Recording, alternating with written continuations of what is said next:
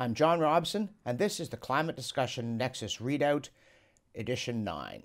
We apologize for releasing it late. This is from the March 18th newsletter, but I'm in quarantine because of the virus. I don't think I have it, but we're not taking any chances, so that meant my videographer couldn't come over, and to be honest with you, my attempt at a home video wasn't entirely satisfactory.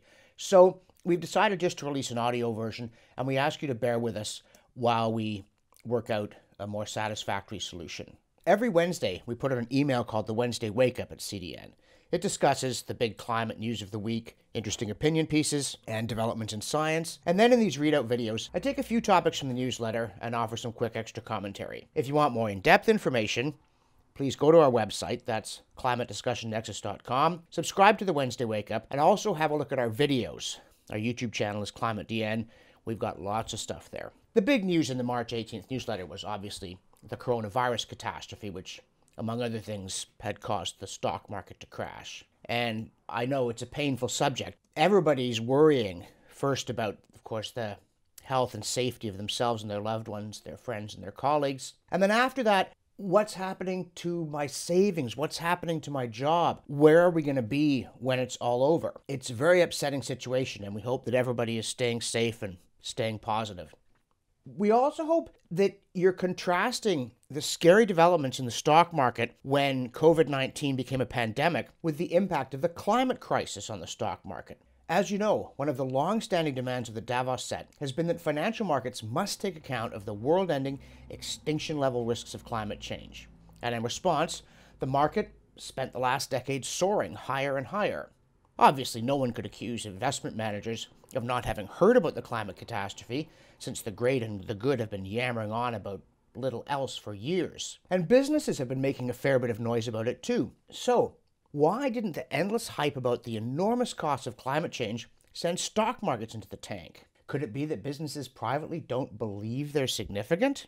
But if that's the case, why do they keep saying otherwise? So in the March 18th newsletter, we talked about how shortly before the pandemic hit, Larry Fink, who's the CEO of the massive financial management firm called BlackRock, and also Elizabeth Warren, who was then a contender for the Democratic Party presidential nomination, wrote letters to senior executives, including bank executives, warning them about the need to take stock of the coming climate crisis and factor it into investment decisions. Now, this was a very strange request, because the whole point of capital markets, the thing they do that has no equivalent in socialism or in government, is that they bring future risks and opportunities into the present by sending share prices down or up, depending whether a company looks as though it's going to experience good or bad things based on its investment decisions. Which, by the way, prompted us to ask as well, why do government mandarins like Mark Carney keep claiming that renewable energy is a brilliant investment and everybody else should put their money into it, but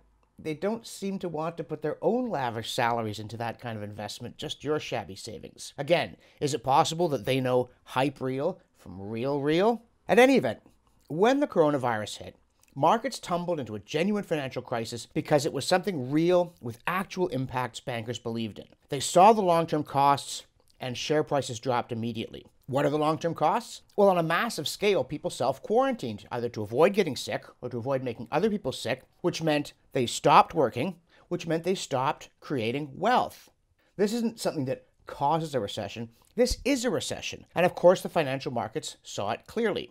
And it's exactly unlike the rising seas, howling hurricanes, devastating forest fires, and all the other cliches that woke capitalists, among others, talk about, as if they believed they were coming and worse to follow. But from their actions over the years, it's clear that people in business didn't really believe it, nor should they have. The big danger from climate change, what really might put the kibosh on sales and profits and jobs, and their inescapable prerequisite, which is the creation of goods and services that make customers happy, is crazy green policies that destroy wealth to fight off purple dragons. So if you want to see share prices respond to truly catastrophic danger, add a Green New Deal to the COVID-19 crisis, which of course is the exact opposite of what politicians are now doing because they're seeing what a real crisis looks like.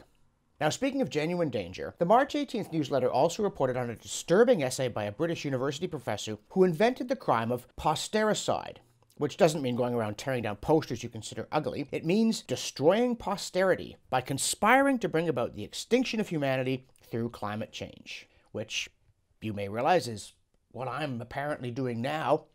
And if you're watching, you're risking an indictment as well. You see, by thinking critically about climate change and pushing back against unscientific alarmism and bad policy initiatives, we are now, it seems, to be ranked alongside history's worst genocidal maniacs. This author wants us to be brought up on postericide charges at an international court. For ourselves, we appeal to the court of public opinion. And the thing is, though, there's no shortage of nonsense on the internet. The reason we're focusing on this one is that it was published on the website of UNESCO, a major United Nations agency. Yes, it's the Many Voices One World outfit, which brags that its work is about, quote, building peace in the minds of men and women, end quote.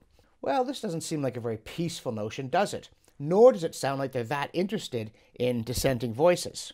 Now, if that story depresses you, cheer up, because the March 18th newsletter also brought another installment of our 1919 or 2019 game. In this particular round of it, the idea was to look at lines showing temperature throughout the year from 1919 and 2019 for Winnipeg and to try to guess which is which. Since we're told there's been this big increase in temperature and also an increase in extreme weather, it should be obvious. One's higher than the other, and also it has these steeper peaks and valleys or long, weird plateaus. So go ahead, make your choice. The newsletter also reports on a new study that examined the claim that we've had cold winters lately, not this year, but previous years, because global warming was making the jet stream wavier, with the result that it was pushing these polar vortexes south. And the study ended up showing the jet stream isn't getting wavier at all, let alone because of climate warming or whatever it's now called. As always, there's lots more in the Wednesday Wake Up. You can find it on the newsletter tab at climatediscussionnexus.com, and you can browse the entries and you can search through it for items of particular interest. Also, please make sure you subscribe to our YouTube channel, like us on Facebook, follow us on Twitter, and if you're finding our work worthwhile, go to our donation page and show us some love so we can keep the content coming. For the Climate Discussion Nexus, I'm John Robson.